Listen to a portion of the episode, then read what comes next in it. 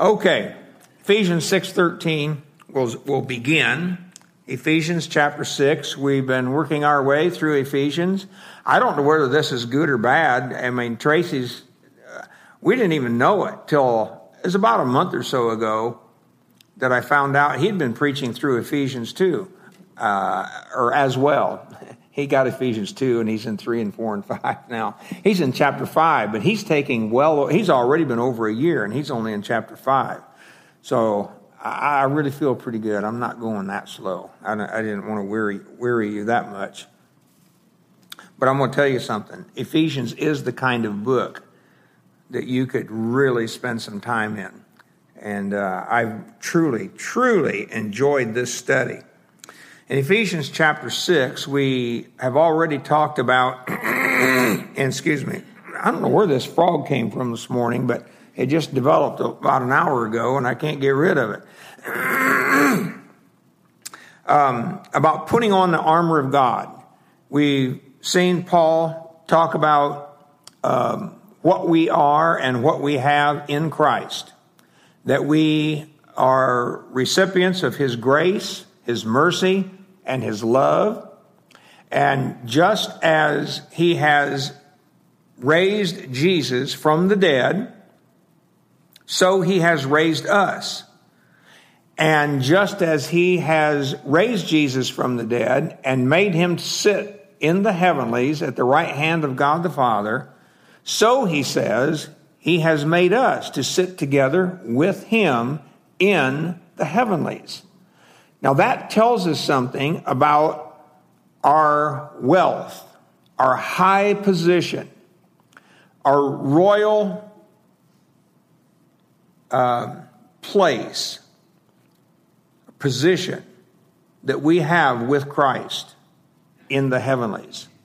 It is there, ours as a present possession. But presently, while we are here on earth, we must walk. And Paul uses that term in an advised way as a peculiar way in which believers, Christians, are to walk. We are to walk in a manner that is uh, re- reflecting the Lord Jesus Christ, that is holy and godly, that is characterized by righteousness and in this passage, well, and actually in, in 5 and 6, we saw several of the kinds of things, specific things that Paul has mentioned regarding righteousness, like putting off lying and telling the truth. That's a, that's a pretty basic one, may not be easy for some people. And all of us, all of us have to deal with it because we all have an erring heart that's deceitful.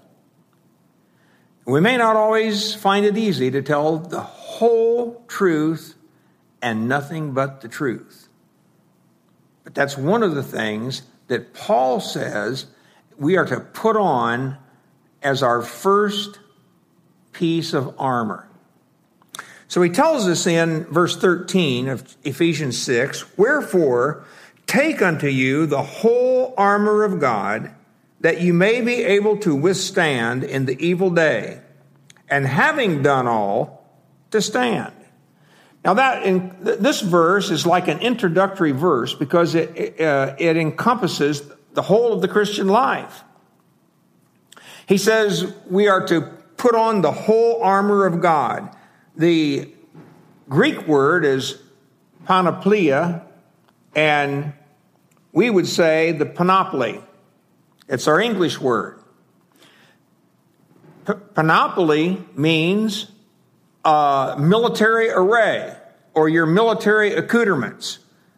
It's all the gear. So when you would see, say, a soldier and he's all dressed up in his gear for battle, and he's got all this stuff all you know nowadays they got all this kinds of stuff around him he has a panoply on he's all fit and geared up for the battle. And that's what Paul is telling us here.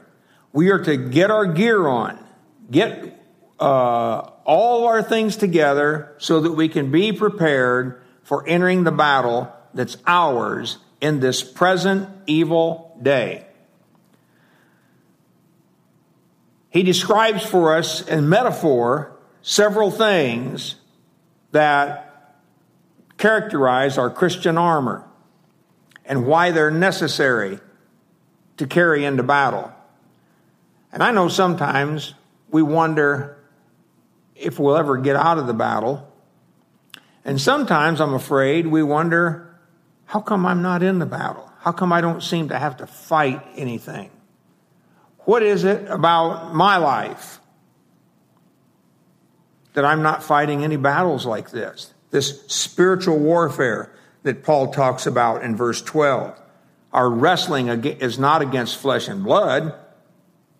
It's not against other men, but against principalities, against, he says, powers, against the rulers of the darkness of this world. That is, this present age in which we live. That's who our battle's against. It's a spiritual battle. and it's ours to realize that this spiritual battle and this war that's going on with the present world is because it has nothing to do with the age of the Lord's kingdom rule over this earth. They're in conflict with each other. They have nothing to do with each other. That's why we get excited to think about the Lord's return because we know that this day and age is going to come to an end and a new age is going to dawn upon the earth.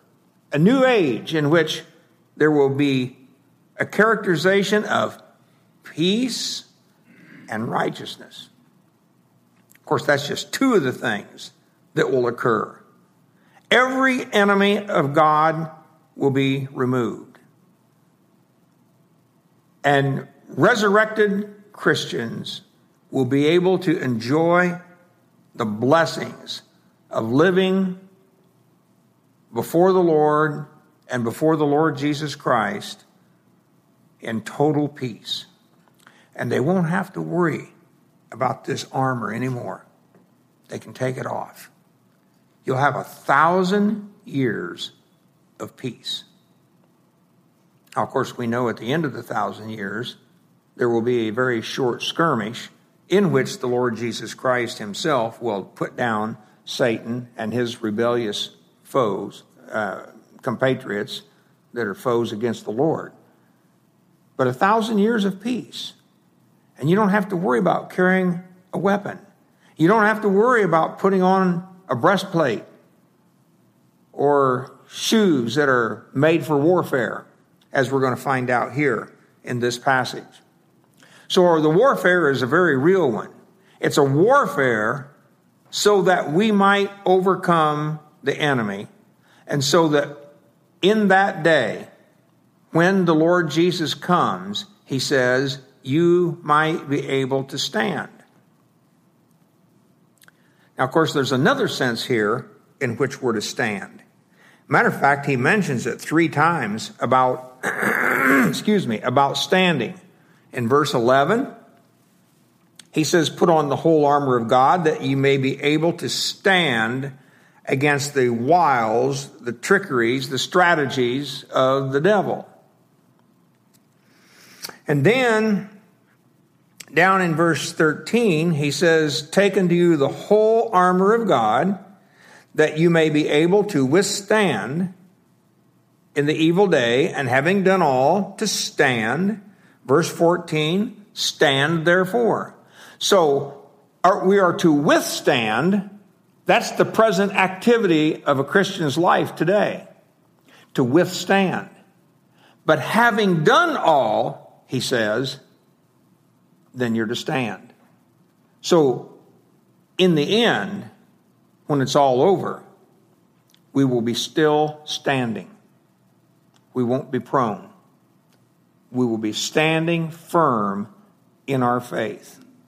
And that's the goal of our Christian life, isn't it not?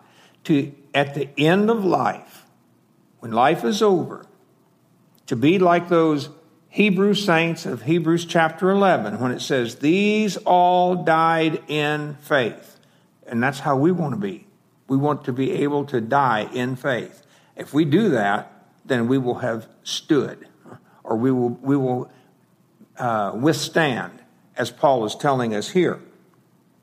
Now, he goes on to mention um, these various components uh, of the armor that the soldier was to put on. Evidently, from the description of the Greek words and, and also knowing that Paul was in a Roman prison, he's thinking here of a Roman soldier as he describes this armor. And when he talks about putting on uh, the truth, he says, having your loins girt about with truth. That is, putting on a belt, as it were. Some say a girdle, but it would have been more like a, a, a, a big belt made of leather. And it was a belt that would keep the, the, the soldiers' uh, clothing close at hand. It would fit everything together, and it was made so that the uh, um, the military gear, the breastplate and the sword and all these things could be fastened together on the soldier.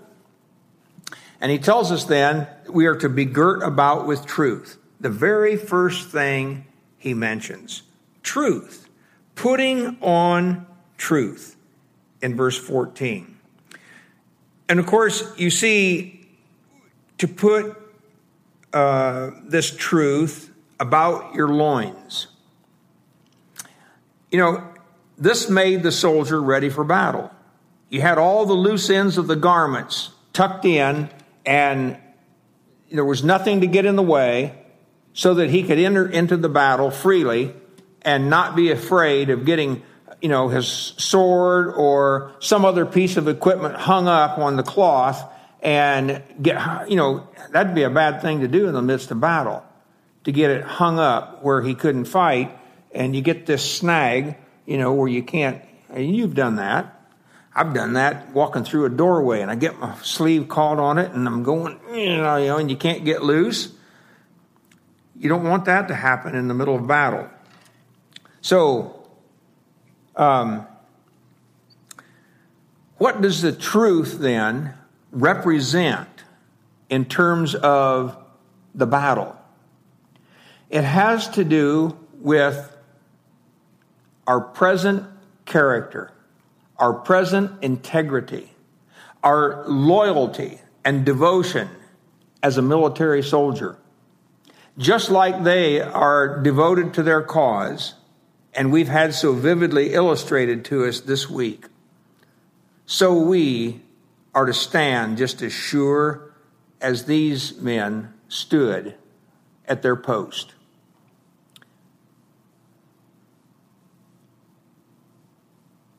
And yes, it means even to the death.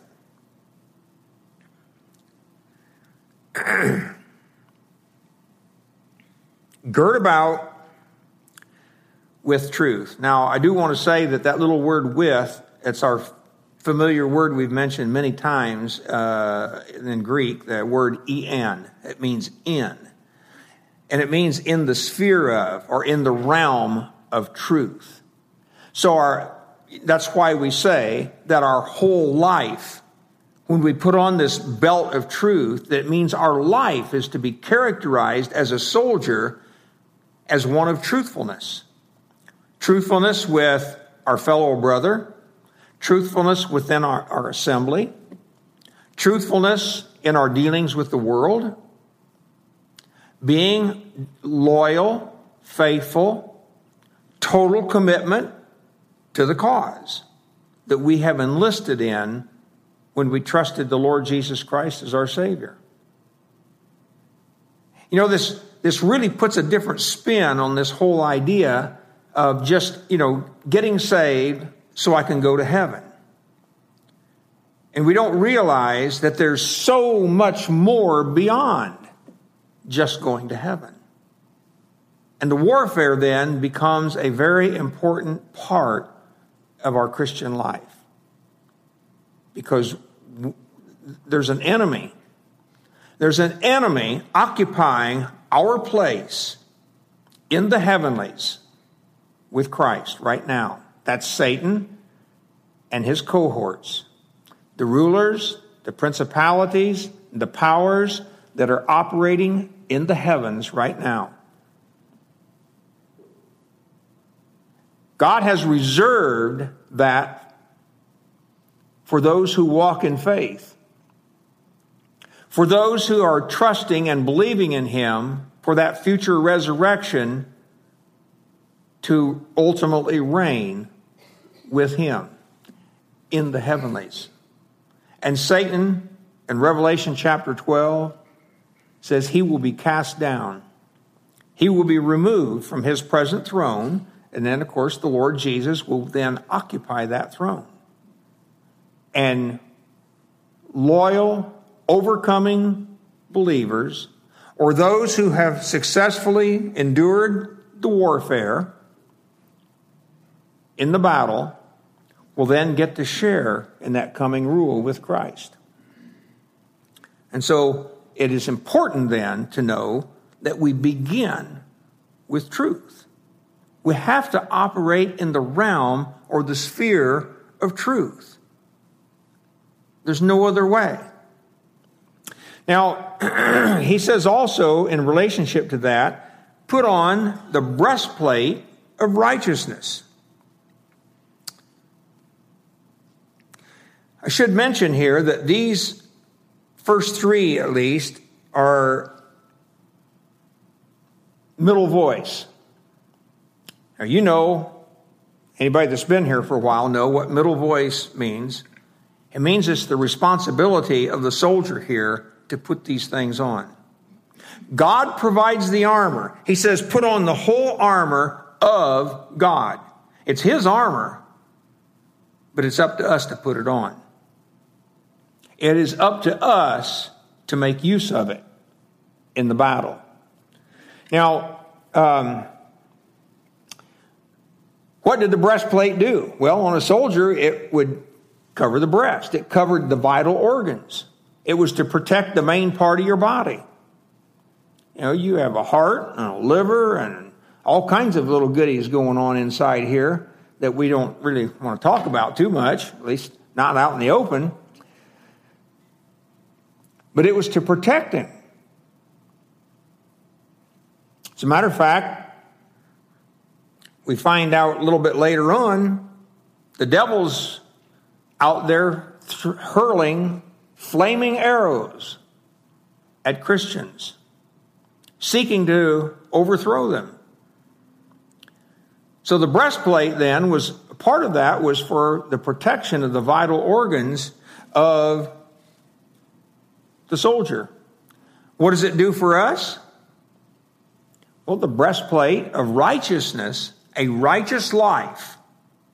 He's not talking about the righteousness here that we get when we receive Christ as our Savior. He's talking righteous living. We're talking about the battle. We're talking about the fight. We're talking about the things that a believer must endure day by day, week by week, in the walk of the Christian life. So he's talking about righteous living in the battle. And righteous living, he was, is telling us, will serve as a protector for the vitality of the Christian's life. And it will serve to, along with I should say, the shield, which we're going to come up on, in deflecting those flaming arrows, which is nothing more than Satan's attempts to distract, to deceive, to lead astray with false doctrine, and get us off the path, and let us get our eyes on the present world rather than, than on the world to come. And of course, it's always a temptation, it's always there. We face it every single day. because we're in it. We just have to be thankful that John says we may be in the world, but we're not of the world. And John also said, Greater is he that is in you than he that is in the world. And so we have some awesome, great promises regarding the one who empowers us so that we can walk through this life and be successful at it. Now, I wanted to go on and say that, uh, let me see here. Um, he goes on to tell us about our feet being shod with the gospel of peace in verse 15. You know, this, this is an amazing thing because when you talk about this word uh, stand and you think of the feet being shod with the gospel of peace, you know, the, sometimes I think we get the imagery, you know, here that we are to then go out and, you know, be spreading the gospel and preaching and, you know, and witnessing to people and doing all kinds of things like that. And that is not the image that you have here at all. The, the Roman soldiers' uh, feet were shod with heavy duty leather sandals. Maybe not quite like you know, your Red Wing work shoes or your Timberlands or whatever with the nice thick soles. Uh, I've got a pair of those and I really like them. You know, they, I can stand on my hillside and mow my yard and I don't slip anymore like I used to. They work good.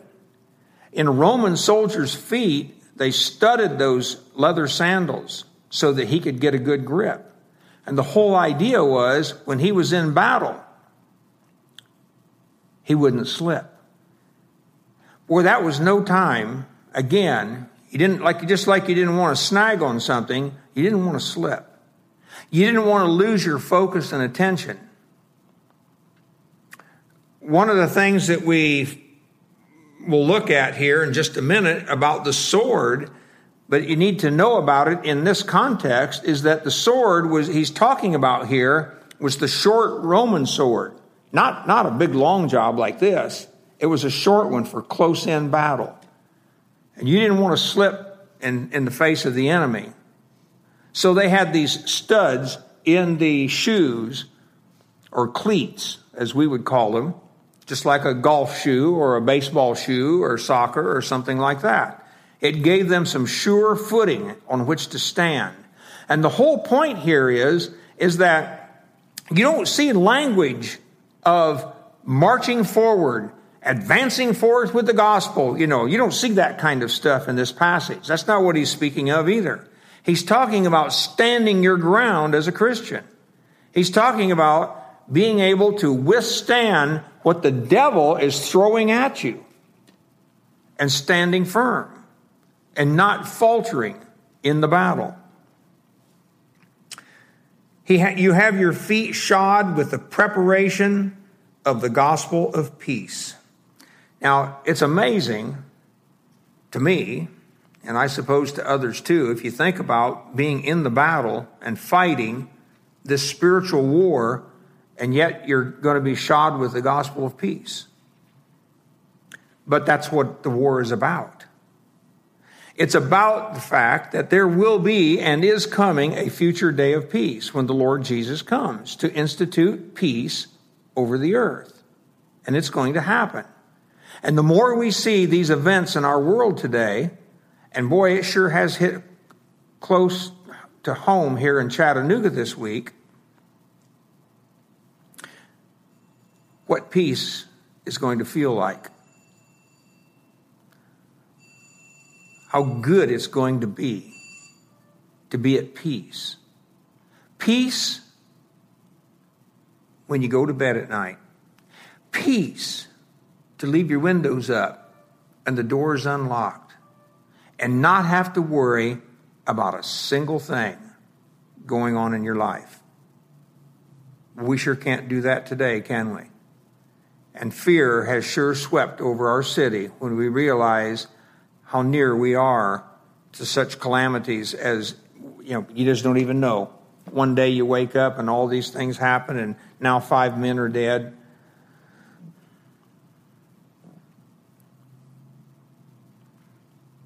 And one certainly deserved to die.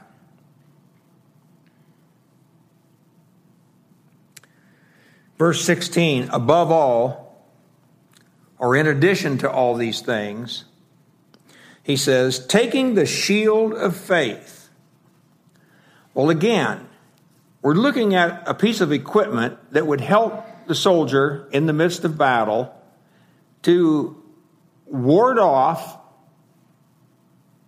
the flaming arrows of the enemy, to take his stand and be able to stand firm, as Paul says here three times stand, stand, stand. And it's that idea of being able to be on firm ground and know you're not going to slip in the midst of the battle, that you're not going to falter in the war, that you will genuinely be an overcomer and win. And we all can. The shield of faith, well, it's another metaphor.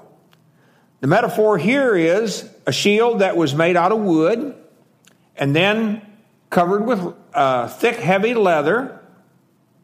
And then, as the soldiers were getting ready to go into battle, they would soak it in water.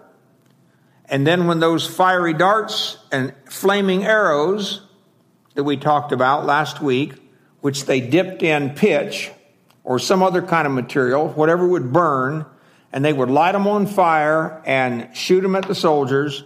And that shield then, when it hit, would put the arrow out. It wouldn't just deflect it, but it would actually put the fire out, and they wouldn't have to be concerned with it. You know, in a battle like this, you didn't want your shield catching on fire, and you didn't want to have to then turn and run to the rear of the battle and get a pail of water in order to get the thing out. You know why? Because there's no armor for the back. We're to stay forward all the time. There is no armor mentioned to cover our backs. God intends for the saints of Christ to be forward looking, not backwards. God expects us to stay in the battle, and He doesn't expect us to turn and desert the battle line. I, was, I mentioned to you earlier, I just finished reading this book about Stonewall Jackson and the Civil War. And I didn't really have, I knew about it, but I had no idea how um, pervasive was uh, men who would desert their battle lines during the Civil War. Both sides. I mean, they just get, you know, homesick sometimes. Sometimes they just didn't want to fight. So they just left. They just, you know, picked up their gear or they just left it and went on home. Maybe it was springtime and they wanted to go home and plant the corn. God has no provisions whatsoever. You know, I mentioned about this being middle voice, that it was our believers' responsibility. They're also, all three of these are aorist tense. That means once you pick the armor up and you put it on, it stays on for the duration of the war. There's no time, none whatsoever, for us to sit back and take it off and relax and enjoy life. The enjoyment of life and the glories of life are to come in the next age, not this one. We need to recognize how deep the battle is and what a fight it is to be true and loyal to Christ, and especially in this day. I say especially this day. Uh, we like to think of it as being some way lot worse than it was, you know, three or four hundred years ago. But really, for a believer who was living for the Lord and seeking that coming day, it wasn't any different for them 2,000 years ago in Paul's day than it is for us today. It's the same. And it is a battle. So he says, above all, taking the shield of faith, wherewith ye shall be able to quench all the fiery darts of the wicked, or the wicked one, literally, which is the devil, quenching his darts, putting them out, rendering them absolutely useless. you know, I'll tell you what, that is one of the key elements in fighting a battle. You know, in our modern technological age, one of the things that makes war so interesting is the development of things that will neutralize the enemy's weaponry. You remember in uh, the Scud missiles? Wasn't that an awesome thing? Somebody shoots a missile at you, you just shoot one up and knocks it out of the sky. Boom. You neutralized them right away. There was of no value or no effect upon you. And Israel remained highly protected because of those Scud missiles. Now we have these, these uh, you know, shooting right out of an airplane, a heat seeking missile, and it'll just track. It can do evasive maneuvers and it'll still track. Boom. Knock them right out of the sky. Or it can find a little bunker, just a little old thing in the ground. But they know the location of that thing and they can set their sights on it and shoot their weaponry at it and boom, hit it from thousands of feet up in the sky.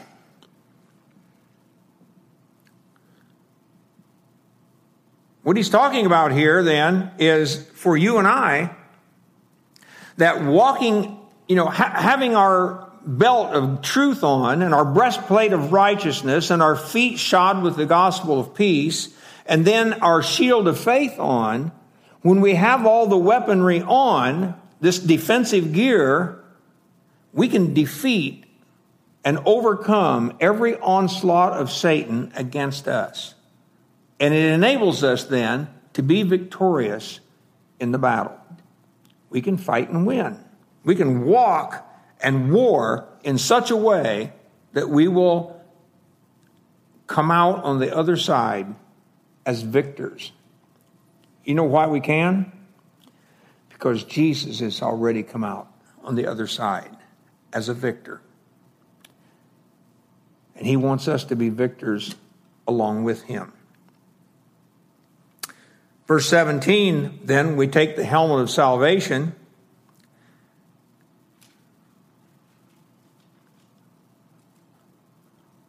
What kind of salvation is he speaking of here? He's writing to Christians. They've already experienced salvation. Why would they need to put the helmet of salvation on if they're already saved? If they're already believers? If they're already Christians? I think what we have to do here is understand salvation in its big, broad sense. Most of the time, we think of salvation in that very narrow sense, you know, of when a person receives Christ as their Savior and they're saved. And we tend to read that into all kinds of passages in the Bible when it's, you know, we really shouldn't do that. He's not talking about the beginning of a Christian's life here. He's talking about the sanctifying walk of a Christian's life. He's talking about after they've been saved they need to put on the helmet of salvation. In other words, they need to, the, to protect their mind. They need to have, well, let me back up and say, you remember we also have mentioned about how it was characteristic of the apostles to teach and disciple their new converts. They, I don't think the folks at Ephesus were any different. They had been instructed in, in the basics of the whole plan of salvation, beginning to end, once they had already received the Lord Jesus as their Savior and experienced salvation. They had been exposed to the whole plan of salvation, all that God was doing, His purpose of the ages that we saw back in chapter 3, and what was to come in the age of the ages. The coming age. And so when he talks about putting on the helmet of salvation, he's talk, talking about putting on a helmet that guards us against false teachings, that guards and protects us from things entering into our minds that will lead us astray doctrinally. At least that's the way I see it.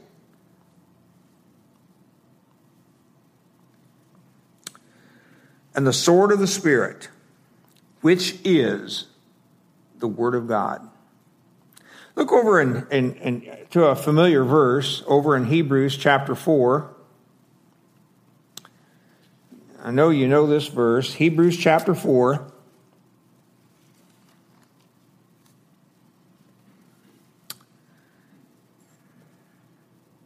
And verse 12.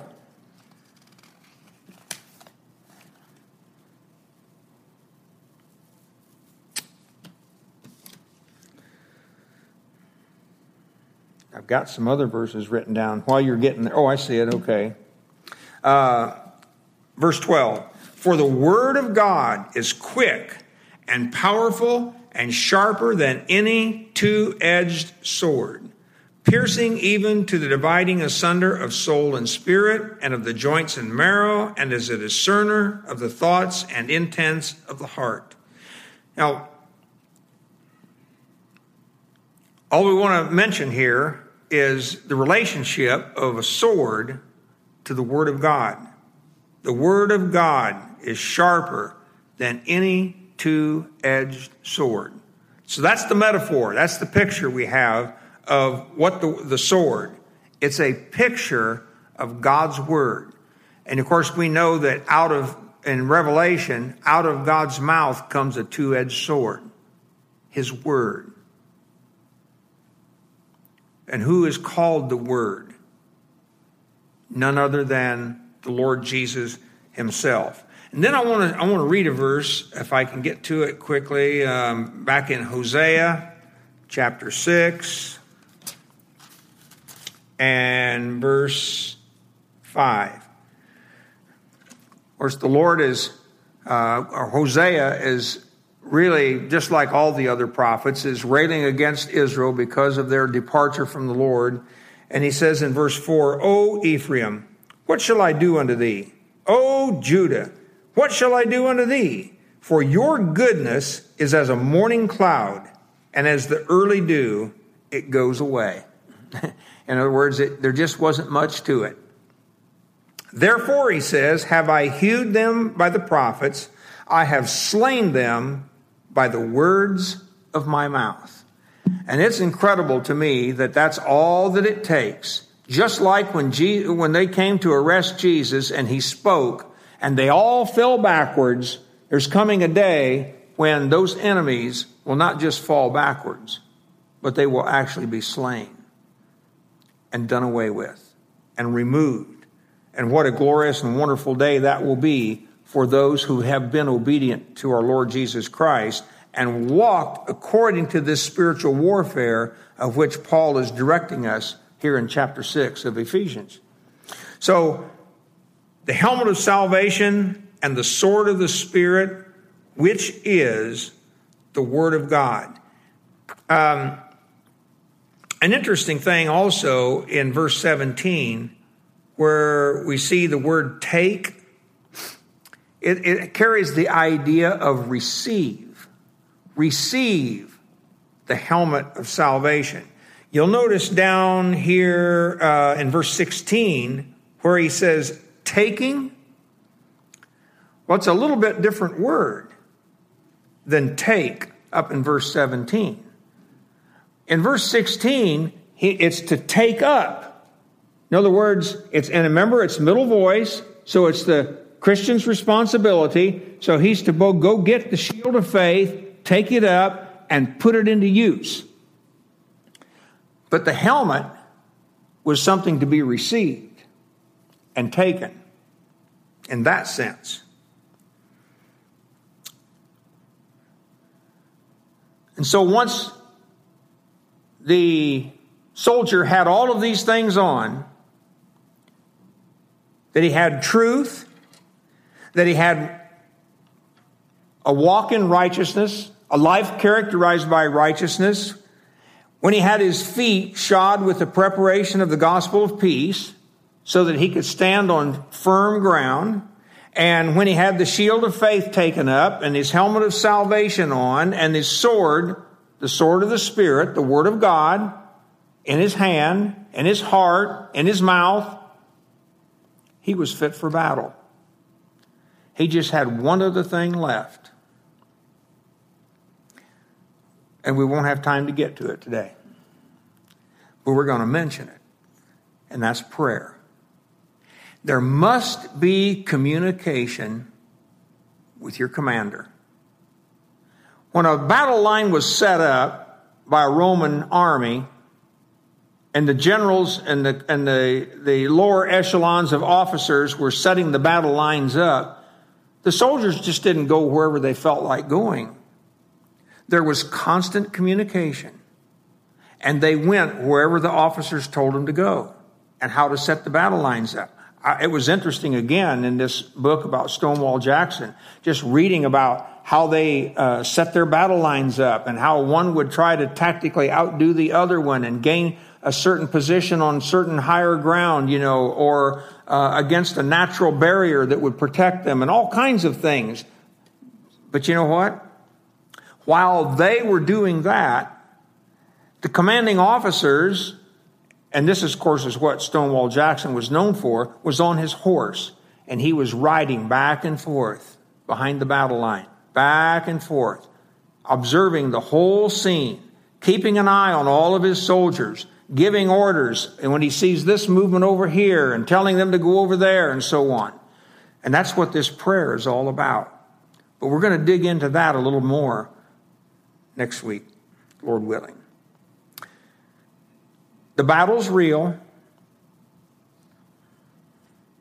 The warfare is very real. It's in the heavens. It's spiritual. It's not against flesh and blood, but it's a battle nonetheless. And the outcome is absolutely essential to gaining a future position with Christ in his kingdom, to enjoy the benefits and blessings of the fullness of salvation that he has provided for us. Yes, he seated us there already in the heavens with him. We saw that in chapter 2.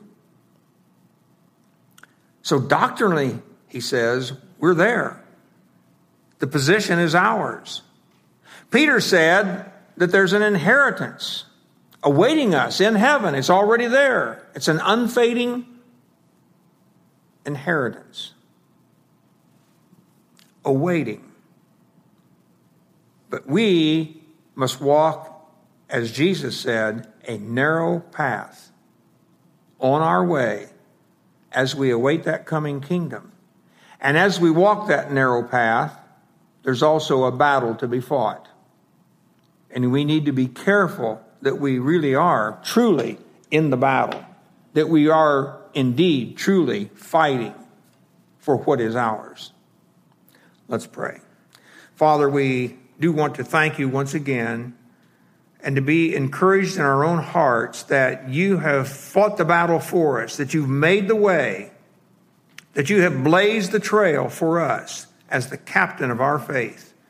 And I pray, Father, that we might be true and loyal soldiers of Christ, that we would recognize when the enemy's about us, that we would take advantage of the armor that you've blessed us with and use it to overcome the enemy. Grant these things to us, I pray. In Jesus' name, amen.